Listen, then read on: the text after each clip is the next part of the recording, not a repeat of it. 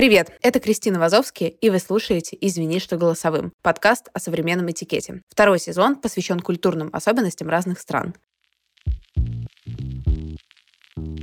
Вместе с нашими гостями мы обсуждаем отношения, работу, еду и digital этикет. В этом сезоне у меня есть соведущий Олег, голосовой помощник Тиньков. Привет, Олег, как твоя неделя? Здравствуй, Кристина. Спасибо, у меня все отлично. Работаю. Олег – голосовой помощник. Найти его можно в мобильном приложении Тиньков, где он помогает клиентам контролировать финансы. А еще он напоминает, когда и сколько нужно оплатить по кредитке. С Олегом вы никогда не просрочите платеж и сохраните хорошую кредитную историю. А эксперт сегодняшнего выпуска – преподавательница испанского Ксения Барва. И мы с Ксенией отправимся в Испанию. Поехали!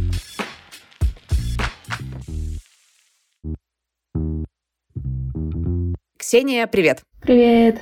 Расскажи, пожалуйста, где ты сейчас находишься? Я сейчас живу в городе Кадис. Он находится на юге Испании. Это район Андалусия. Территориально недалеко от Хереса. Может, кто-то знает по вину Херес. Кадис когда-то был, кстати, столицей Испании. И здесь была подписана первая испанская конституция. Так что это очень такой исторически значимый город. Прикольно. А сколько ты уже в Испании живешь? Я в Испанию переехала где-то три года назад. Сейчас подалась на гражданство, жду тоже документов. А почему решила переехать? Так получилось, что лет шесть назад я сюда приезжала учиться в университете Кадиса, познакомилась с молодым человеком. Мы где-то три года встречались на расстоянии, и потом решили жить совместно, и я переехала переехала вместе с собакой. Помнишь ли ты какую-то этикетную культурную особенность, которая тебя удивила больше всего, когда ты только переехала? Такая типа, блин, вот испанцы дают. Да, я сказала бы, даже было, наверное, три таких ключевых момента. Первый — это очередь в автобус. Все люди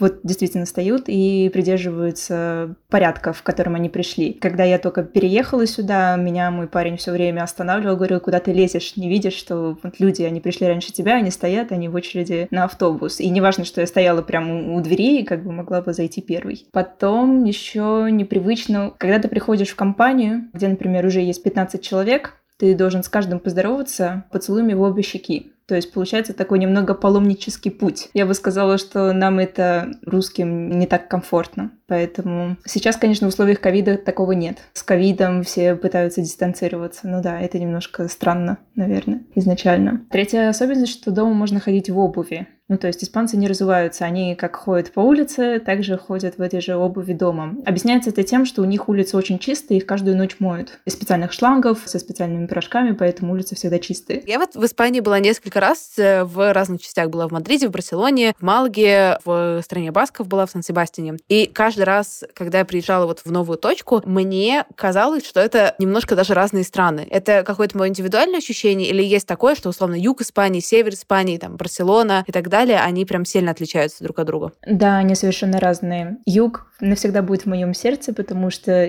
здесь я, наверное, родилась как испанская личность, потому что когда ты учишь испанский язык, ну вообще учишь любой язык, ты как-то немножко меняешься как личность. Юг совершенно как бы не похожий на север. Если мы берем Каталонию, то Каталония более туристическая. Север такой более чопорный, то есть баски тоже всегда хотят отделиться, как и Каталония. У них есть свой язык эускера, то есть они такие независимые независимый в этом плане. А юг очень долгое время был под воздействием арабских стран, и это очень заметно в архитектуре до сих пор, например, в каких-то словах тоже. Если поедешь в Кордобу или в Гранаду, там вот это влияние очень сильное. Мы сейчас с тобой скорее будем говорить от лица юга, правильно? Да. Но при этом, наверное, какие-то глобальные штуки про условную обувь, э, автобус и так далее, они везде одинаковые. Да, это унифицировано. Это прям, наверное, больше европейская черта.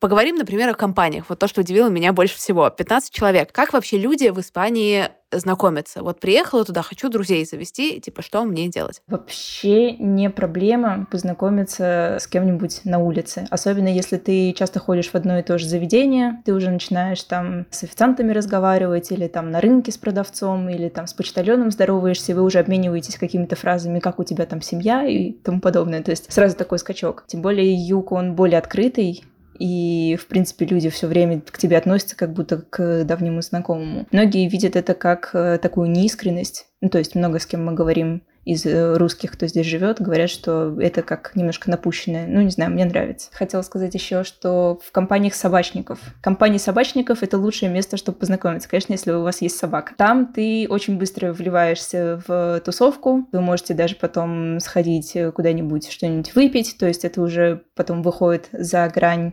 дружбы и прогулок с собаками. Если говорить в каком-то романтическом плане, то скорее люди знакомятся в барах. Это такое самое популярное место, чтобы познакомиться. Потому что бар — это еще не дискотека, где ты уже совсем пьяный. Куда ты ходишь как бы с друзьями, расслабиться и тому подобное. Наверное, как и везде, можно познакомиться там, я не знаю, на пляже, в спортзале. То есть мест для знакомства очень много и для дружбы, и для романтических видов. А что насчет каких-то межгендерных ожиданий в Испании? Во-первых, могу ли я пойти в бар одна? Ну, не в смысле, пустят меня или не пустят, но на меня странно будет смотреть, если я вот девушка молодая, приду в бар одна вечером. Да, испанцы более компанейские. То есть они всегда там, не знаю, девочки девочками ходят, либо там общая какая-то компашка. То есть либо ты вдвоем с подругой приходишь. Опять же, я говорю это с точки зрения юга. Может, там в Мадриде они более такие независимые. Или там на севере где-нибудь. Например, если я приду в бар одна и начну знакомиться там, не знаю, с молодыми людьми какими-нибудь. Просто сейчас делюсь, на самом деле, личной болью. Я мечтаю пожить где-нибудь э, в стране басков, там, в Сан-Себастине и рядом, потому что я там была прошлым летом и абсолютно влюбилась. Чакали, вот это вот вино, по евро за стакан, а, оливье на хлебе и серфинг да, вся моя русская душа серферская, она сказала, Кристина, тебе туда надо. Но вот у меня есть страх и переживание, что я туда приеду, и я там друзей не найду, потому что не очень понятно, как мне там одной будет, условно, в этих барах знакомиться. Зря я так переживаю, надо просто ехать, или в этом есть какая-то соль? Нет, в принципе, я думаю, что всегда будут подходить, и кто-то будет подходить и знакомиться. Да даже с барменом можно поболтать. То есть бармены тоже очень достаточно открытые люди. Мне кажется, в этом плане в Испании именно вообще проблем не будет. Кстати, я изначально боялась очень испанок. Мне казались они какими-то такими дерзкими и достаточно независимыми, и мне было как-то немного некомфортно. В итоге у меня есть теперь очень близкие подруги испанки, и мы с ними очень очень классно подружились. И Испания очень феминистическая страна, если говорить про правила какого-то межгендерного этикета. Несмотря на то, что здесь до сих пор много мачизма, мачизм это как патриархат, можно сказать. Девочки такие между собой сплоченные и всегда как бы друг друга поддержат, и всегда можно постоянно на улицах наблюдать какие-то шествия тоже по этой тематике. Мне в плане в Испании вот это очень нравится. Поэтому вот именно завести каких-то друзей, особенно если ты серфом занимаешься, проблем не будет. Вот ты начала про межгендерные штуки говорить. Давай перейдем к самой интересной теме, теме как раз свиданий. Кто платит? 50 на 50. Платит мужчина, платит женщина. Как это вообще работает? Опять же, отталкиваемся от того, что это феминистическая страна. Оплата плюс европейская. Оплата практически всегда это 50 на 50, если тебя, конечно, не пригласят. Если тебя приглашает парень и говорит, я тебя приглашаю, если тебя плачу, то тогда да, ты можешь расслабиться. Но когда ты идешь на свидание, ты всегда должна помнить, что ты имеешь свои собственные деньги, чтобы заплатить за ужин, обед и завтрак и все остальное. Плюс, например, испанки, в принципе, пытаются быть максимально независимыми, и они даже могут чаще предлагать оплатить чем как бы если бы заплатили за них. Или если там парень скажет «нет-нет, я приглашаю», она будет еще с ним спорить, кто кого пригласит и кто за кого заплатит. Интересно, что траты как бы не только в плане там пойти что-нибудь покушать, что-нибудь выпить, но даже если вы вместе куда-то поедете, в какую-нибудь поездку, то бензин тоже пополам будете оплачивать и прочие траты. Ребята рассказали нам, что на свиданиях в Испании, как правило, каждый платит сам за себя. Зарплата среднестатистического испанца не такая большая. Ее хватает на базовые расходы и небольшие накопления. А еще играет роль то, что в Испании очень часто ходят выпить и поесть вне дома. Минимум три раза в неделю. То есть свидание – это не поход в ресторан, как это бывает в России. Скорее, просто возможность встретиться где-то вне дома. А если идти в какое-то заведение, то скорее не в ресторан, а в бар. Плюс кажется, что в Испании есть огромное количество пространств для прогулок, и в отличие от Индонезии, например, в Испании есть тротуары. И погода большую часть года супер. Плюс прогулки на свежем воздухе пока еще бесплатные. Хотя, кто знает, сколько это продлится. Сама понимаешь, глобальные изменения климата уже близко. А где вообще проходит первое свидание? Наверное, скорее тоже в барах. Все думают, что русские очень много пьют. Нет, я считаю, что испанцы много пьют, потому что пойти и томару мбучито, выпить немножко, это прям вот их типичное. Пиво постоянно. Допустим, мы пробрались через пиво и первое свидание, и уже какие-то серьезные начинаются более-менее отношения. Вообще, испанцы быстро съезжаются, либо наоборот, очень много-много как бы времени живут э, раздельно сами по себе? В принципе, вот эта тематика серьезных отношений немножко сложновата здесь. Мне лично повезло. Я знаю много примеров. Есть такой этап, когда вы типа друг друга узнаете. То есть вы можете там вместе куда-то ходить, какие-то свидания, куда-то ездить, можете вместе спать и все остальное. И этот период может длиться, я не знаю, год. То есть вы как бы вместе, но вы не пара. Вот это вот очень часто. И то, чтобы прийти к тому, чтобы быть парой, это нужно тоже обговорить. То есть, слушай, у меня там есть к тебе чувства, давай мы сделаем инклюзивные отношения. То есть мы будем уже вместе. Прикольно. То есть, чтобы отношения перешли какую-то эксклюзивную стадию, это должно быть проговорено вот прямо, да? Какое-то должно быть состояться обсуждение, а не просто по дефолту спустя какое-то время. Да, лучше, чтобы было так, потому что ты можешь думать, что у вас все хорошо, и вы уже пара, а потом будет неожиданность. Ты сказала сама, что ты замужем за испанцем. Можешь вспомнить, насчет чего были самые вот такие вот сложные или неочевидные культурные притирки? В этом плане, опять же, могу сказать, что мне повезло в конкретном случае, потому что он из патриархальной семьи. И как бы для них вот этот мачизм, собственно, является нормой жизни, где там мужчина работает, женщина дома убирается, готовит, следит за детьми и прочее. Я сейчас с этим не согласна, но в то время мне казалось это достаточно нормальным, потому что, опять же, я прожила сколько, 20 с лишним лет в России, и для меня такие отношения были стандартом из семьи. Поэтому я не могу сказать, что были какие-то прям сильные притирки. Наверное, единственное, что они для меня были слишком громкими изначально. Ну, то есть я привыкла к такому всему плавному, что вы там спокойно все обсуждаете, разговариваете. У них обсуждение каждой вещи получается слишком эмоциональным. Но, опять же, я не могу сказать, что все такие. Такое можно часто услышать, особенно на юге, где люди более экспрессивны. Там можно соседей слышать, как они ругаются, и и по улице тоже идти, и все кричат. Кстати, насчет крика. Как найти самое вкусное место в Испании? Там, где больше всего шума, потому что там собираются все испанцы компаниями, и, собственно, все громко разговаривают, и там, скорее всего, вкуснее всего кормят. То есть не туристическое место такое. Ты говоришь, да, что у тебя какой-то патриархальный бэкграунд, поэтому там у твоего партнера был тоже довольно патриархальный бэкграунд, и вы на этом сошлись. А не было вот это споров, а что ты в обуви ходишь, а куда ты щетку кладешь, а почему ты так рано поздно приходишь, почему ты про это спросила, не спросила, почему ты так много потратил, не потратил. Я имею в виду, никаких таких не было моментов все равно? Я бы сказала, что это отсутствие амбиций амбиций, потому что я из Москвы, а Кадис все-таки маленький город, здесь где-то население около 100 тысяч, ну типа чуть больше 100 тысяч. Поэтому здесь люди как-то живут и наслаждаются жизнью. Ну и в принципе это испанская особенность, типа вот это маньяна, но пасанада, ничего страшного. То есть мы все разрулим, это проблемы не мои сегодня, а мои завтрашние, то есть завтра я разберусь совсем. Наверное, вот это меня изначально напрягало. Ну, со временем я привыкла тоже. То есть понимаю, что если человек говорит, да-да-да, я это сделаю, я понимаю, что он сделает это не сейчас, не этим вечером и не завтра. Возможно, через неделю, возможно, через месяц.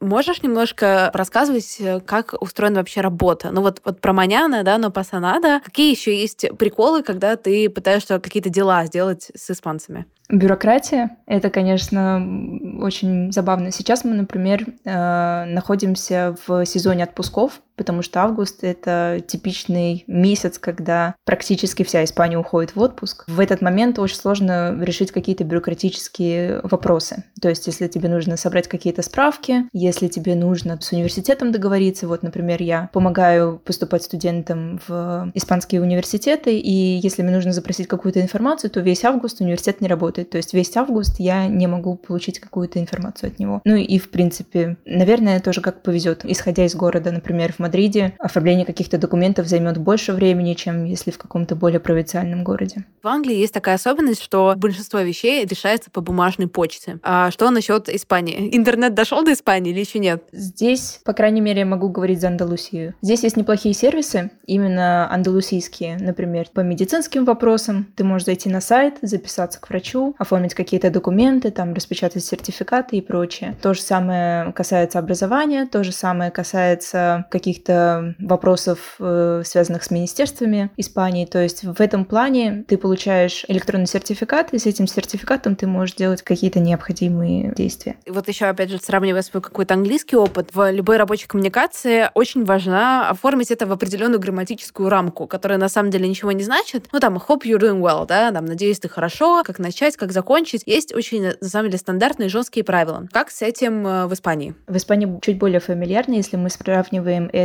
с э, Англией. Тем не менее, да, есть какие-то общие фразы, что вначале ты пишешь «я надеюсь, что у вас все хорошо», как бы спасибо большое за ваш вопрос, запрос и так далее. Так как я учусь на юридическом факультете, например, то преподаватели нам пишут прям очень таким юридическим языком, что иногда приходится подсматривать переводчики. Но, в принципе, такой строгости, наверное, нет. Особенно, когда в письме обычно пишут в конце best regards, если мы говорим про английский, то в Испании говорят un saludo, типа привет, либо говорят abrazos, обнимаю, ну то есть какое-то более такое человеческое общение, наверное. Ты довольно много взаимодействуешь, как я понимаю, с какими-то русскоязычными ребятами, которые хотят переехать в Испанию, там думают поступать, учиться, работать, э, whatever. Какие основные вещи ты у них подмечаешь, у новоприбывших, которые ты такие, блин, это ж русские ребята тут так не делают. Можешь какие-нибудь вспомнить топ-3 самых распространенных этикетных культурных ошибок русскоязычных ребят, когда они приезжают? Можешь привести что-то для сравнения с э, Англией? Например, заходят в ресторан и сразу садятся за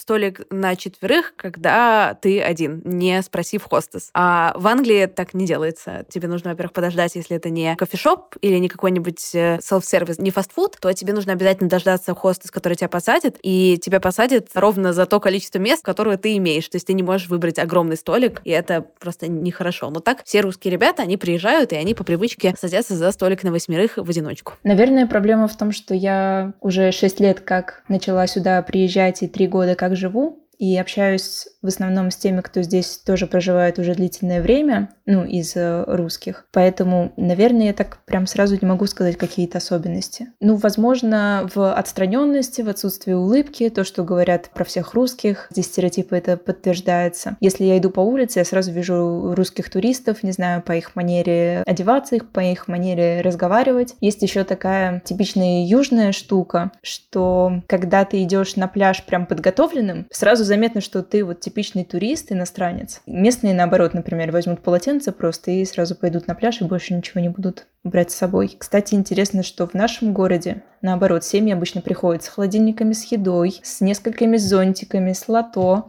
Они приходят с э, едой заготовленной, то есть на весь день. То есть семья пошла на пляж. Все, это на весь день, они будут сидеть там до самого вечера. В этом плане туристы выделяются. Давай с тобой немножко поговорим об этикете в ресторанах и барах. Принято ли оставлять чаевые, например? А если да, то кто как и где? Чаевые оставляют в зависимости от ситуации. В принципе, это принято. И, в принципе, как во всей Европе, это 10%. То есть, если вы идете там ужинать с компанией, кстати, здесь принято заказывать несколько блюд и потом шериться между собой. То есть, ты не приходишь и говоришь, слушайте, я вот себе закажу именно это, я больше ничего не буду есть. И потом делите счет на всех. И, собственно, там тоже скидываетесь на чаевые. И потом отправляете друг другу деньги по Бисому. Бисом — это такое приложение, как э, для банка, чтобы можно было скинуть деньги. Это прям вот испанская тема очень. При этом, в зависимости от ситуации, могу сказать, что если ты идешь выпить кофе, то как-то будет странно, что ты оставишь чаевые после этого, или идешь выпить по бокальчику. Ну, собственно, там ты не будешь отсчитывать эти 10%, и это не такая большая сумма, чтобы оставлять какие-то чаевые. По сравнению с этим, испанцы очень любят гири. Гири — это как раз вот типичные туристы. В основном это немцы, англичане, которые приезжают в Испанию отдыхать. Вот их очень любят за то, что они оставляют прям очень большие чаевые, как-то несоразмерно. То есть пришли выпить кофе и оставили там 1 евро, и ты думаешь, блин, кофе стоил 2 евро, почему ты половину от него оставил? Принято ли оставлять чаевые, например, когда ты идешь в парикмахерскую, на массаж, на маникюр, за какие-то услуги такие? Нет, я бы сказала нет. Ну, то есть это, по идее, должно быть включено в оплату. То же самое могу сказать про больницы. То есть если ты ложишься на какую-то операцию, у нас в России, по крайней мере, принято всегда давать денежку типа медсестрам, врачам и прочее. Здесь нет. Это входит в твой э, план здоровья, то есть в страховку, поэтому ты не должен никому ничего оставлять. То же самое связано с остальными сферами обслуживания. В этом плане, мне кажется, лучше. Есть ли в Испании коррупция? Это уже немного более сложные политические темы, и испанцы, собственно, как и все, мы очень ругали свое правительство, потому что именно на высоком уровне там большие коррупционные системы. Собственно, почему отстранили в свое время Рахоя, президента, и сейчас у нас Педро Санчес. В принципе, то же самое происходит с мэрами. Люди не доверяют власти в этом плане. Я катаюсь на велосипеде и в Лондоне, и в Берлине. И вот какие у меня наблюдения, что в Лондоне и пешеходам, и велосипедистам им всем абсолютно пофиг на правила. Ну, то есть есть светофор, нет светофора, хотя казалось бы, да, ты просто идешь. Вот в Берлине все, даже если это абсолютно там пустая дорога, абсолютно пустой пешеходный переход, все останавливаются и ждут. На каком спектре находится здесь Испания? Я бы сказала, испанцы очень похожи похожи с э, русским менталитетом в этом плане. В плане не нарушения закона, но там, где ты можешь, типа, ты немножко сделаешь. Или в плане халявы тоже. То есть вот здесь мы похожи, мне кажется. У нас большая проблема сейчас в Испании с э, электроскутерами потому что все себе накупили электроскутеров, гоняли на самой большой скорости по всем улицам, и в итоге ввели правила, что ты можешь ездить только по велосипедной дорожке, такие же регулировки, как и с велосипедами, плюс ограничение скорости, плюс ты можешь ездить по пешеходным улицам, то есть либо ездишь по специальной дорожке, либо там, где ездят машины. Люди не особо на это обращают внимание и все равно гоняют. Тем более это как бы старинный европейский город, центр в принципе, любого города в Испании. И там не особо есть возможность ездить где-то на машине, то есть есть большие ограничения по поводу этого. Ты сама сказала, что ты учишься в университете. А ты в России тоже где-то училась или только в Испании? В России я училась, у меня есть бакалавр лингвистики в Рудене. Собственно, благодаря Рудену я приехала сюда на стажировку, была программа обмена. Сейчас, мне кажется, у них есть э, программа Erasmus, связанная вместе с университетом Кадиса. Так как я училась в университете Кадиса полгода, стажировки. Когда я сюда приехала, я решила, что нужно поступить на магистратуру. Пыталась поступить на преподавательскую, но в итоге прошла на международные отношения. И, если честно, уровень образования совершенно другой. Вообще нельзя сравнить образование, которое получила в России, с образованием, которое получила здесь, в Испании. Во-первых, рассказывают интересно, во-вторых, возможности списать у тебя совершенно нет. То есть качество я бы сказала, намного выше. А ты можешь вот еще порассказывать про разницу в подходе к образованию в Испании и в России, вот как раз с точки зрения подхода и учеников, и институции учителей университетов? Мы привыкли, что мы со всеми на «вы» говорим. В Испании люди более открытые, поэтому они очень быстро переходят на «ты». Либо даже не начинают говорить на «вы» и сразу на «ты». Вне зависимости от статуса, ранга, уровня знакомства и всего прочего. Поэтому с преподавателем университетов мы тоже разговаривали на «вы». Можно просто к преподавателю обратиться по имени и не ничего в этом такого нет. То есть в этом плане, наверное, тоже это было какое-то расширение немного рамок границ,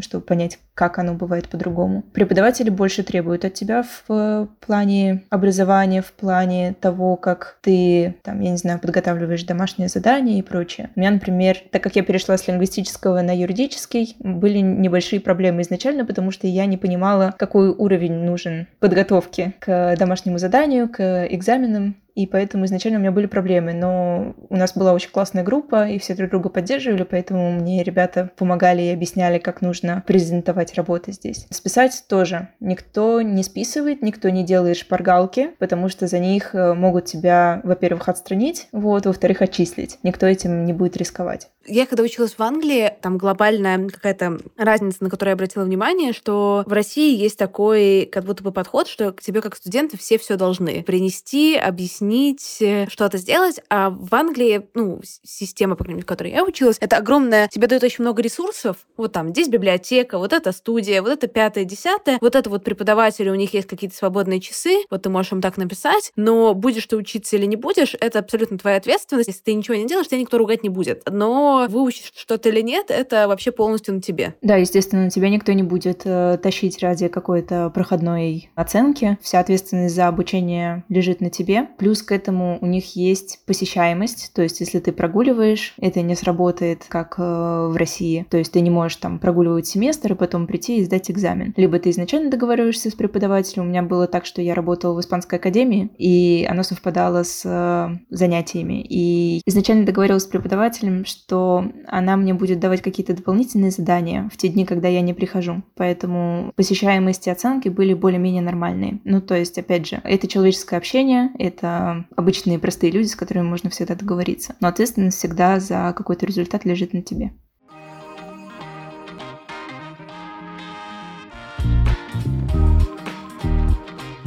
Спасибо, что дослушали эпизод до конца. Я буду рада вашей обратной связи в комментариях в подкаст-приложениях или просто отмечайте меня в сторис собачка Крис Вазовский. А если вы хотите подключить себе Олега, то можете сделать это по ссылке в описании выпуска. До встречи через две недели. Пока-пока. Пока. -пока. Пока.